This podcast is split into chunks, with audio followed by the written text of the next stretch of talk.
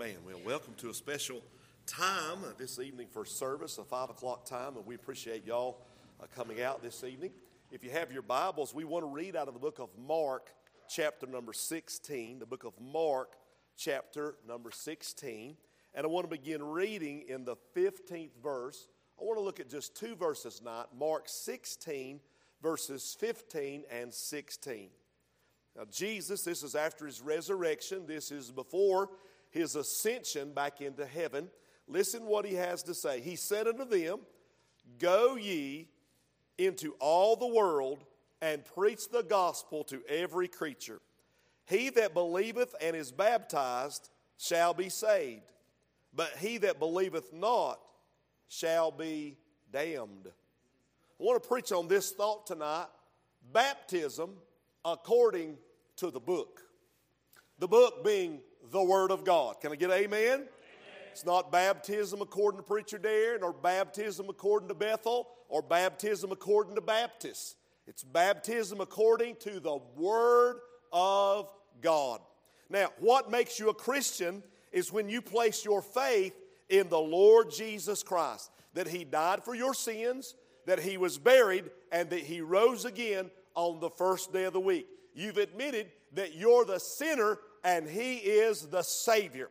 And after you get saved, the Lord's told us that we're to be baptized. This identifies us with Christ. There are two ordinances of the church that we are to follow obediently. The first one is baptism, and the second one is participating in the Lord's Supper. A Couple of things I want to say, and we'll be done. Number one, when I look at this text, I see the biblical mandate. Jesus said that we're to go into all the world and preach the gospel. And when people believe the gospel, when they repent and get saved, we are to baptize them. Baptism is nothing less than Bible doctrine. Let's talk about Jesus for a second. In the first chapter of the book of Mark that you're in, in the first chapter, we see a man by the name of John the Baptist. John the Baptist is preaching the Word of God. And he says in verse number four, John did baptize in the wilderness. Look at verse five. There went out unto him all the land of Judea and they of Jerusalem, and were all baptized of him in the river Jordan. Look what they were doing confessing their sins. Can you see the line? One by one, they come into that water and they're waiting for John to baptize them. They walk into that water confessing their sins. Not that he's a priest, not in confessing to him necessarily, but confessing to God their sin. The Bible tells us if we would confess our sins, he would be faithful and just to forgive us of our sins and to cleanse us from all unrighteousness. So they're being baptized. The Bible says in verse number seven that John was preaching. He said, There's coming one mightier than I after me, the latchet of whose shoes I'm not worthy to stoop down and unloose. I indeed have baptized you with water, but he shall baptize you with the Holy Ghost. Amen. So that tells us right there there's the baptism of the Holy Spirit. You know, when you get saved, that the Holy Ghost plunges you into the blood of Jesus Christ, plunges you into the body of Christ. Now, when you come up, you come up a new creature, saved, born again, baptized of the Holy Ghost. Then there's water baptism, amen. That means we're following in obedience, identifying ourselves with the Lord Jesus Christ. The water baptism, well, preacher there, and the Bible said there that if you believe and are baptized, you'll go to heaven. But what, what about if you're not baptized? What about the thief on the cross? The thief on the cross said, Lord, remember me when thou comest into thy kingdom. Jesus said, Today shalt thou be with me in paradise. Hey, thank God. But the thief on the cross didn't get baptized. You ever thought about it? He didn't have the opportunity to be baptized. But I'm telling you what, the Holy Ghost put him into the body. Amen. He plunged him beneath that flow on that crimson flow. Thank God for it. And I want to say, man, there's a Holy Spirit baptism that he's talking about. If you believe, the Holy Ghost baptizes you. Amen? Yes, it does. Okay, so watch here. John standing there, and the Bible says in verse 9, it came to pass in those days that Jesus came from Nazareth of Galilee and was baptized of John in the Jordan. And straightway, coming up out of the water, he saw the heavens open and the Spirit like a dove descending upon him. There came a voice from heaven saying, This is my beloved Son, in whom I'm well pleased. Can you see the line? Now, there's all these people, sinner after sinner after sinner, and Jesus has mixed in with them. And one by one, they confess their sin. I've been drinking. Oh, God, forgive me. Put it in the water, stood back up. Oh, Lord, I've been wicked. I've been cussing. Stepped in the water. Oh, God, forgive me. I've been fretful. I've been fearful. I've been an unbeliever, but I believe now. Put them in the water. Amen. And all of a sudden, in that line, here comes Jesus. And he ain't got no sin to confess. He's not a sinner. Preacher, why was he baptized? If sinners need to be baptized, why was he baptized? He said, I'm taking your place. I'm taking upon, whoo, I'm taking upon me your sins, amen. I'm identifying myself with you. And John stopped and said, Behold, the Lamb of God, which taketh away the sins of the world. I am not worthy to baptize you. You should baptize me. And the Lord said, Suffer to be so. And John baptized him, and the heavens were opened, amen. And the Spirit fell, amen. And God the Father spoke. Praise God for it. It is a biblical mandate. Did you know? Jesus said, If you love me, keep my commandments. So when Jesus commenced his ministry, he was baptized. And when Jesus concluded his ministry before he left, he said, Go into the world, preach the gospel to all creatures, and for those that believe, baptize them. On the day of Pentecost, 3,000 people got saved. Guess what they did? Baptized them the same day. Acts 2 38 and 41. Acts chapter 8, the Ethiopian eunuch got saved. Guess what happened minutes later? He got baptized. Paul, Acts 9 18. Paul, that great man who, who came against the church and, and criticized and murmured and arrested people from the church, when he got saved, he got baptized. Acts 10, the Gentiles got baptized. Acts 16, the Philippian jailer, after he got saved, he got baptized. Amen. Listen, to, to disobey this command is to be disobedient to God. After you get saved, biblically, according to the book, you need to be baptized. Well, Preacher Darren, I got baptized, and then later on, I thought I was saved, and I got baptized, but then later on, I realized I didn't really have it. And I really got saved after that. What about my first baptism? Well, hallelujah, you took a bath in front of everybody with your clothes on. But you need to follow up after salvation, after real, genuine salvation, by being baptized. Amen. Number two, there's the biblical message. Water baptism simply states you're identified with Christ. Water baptism, we've already said, is a symbol. It shows the death when you're standing, you're standing with Christ. The old man, dead, amen. My sins are going to be transferred to him. When you're standing, there's the picture. You're depicting the death of Jesus on the cross. When you're immersed, you're depicting the burial of the Lord Jesus Christ. Was Jesus buried all the way? Or was he just buried part of the way? He was buried all the way. He was immersed into death. Amen. Thank God for it. So it's showing the death of your old nature. And when you're raised back up, they're depicting the resurrection of the Lord Jesus Christ and the new creature that you have become. Thirdly, there's the biblical method. There's the word, it's a Greek word, it's baptizo.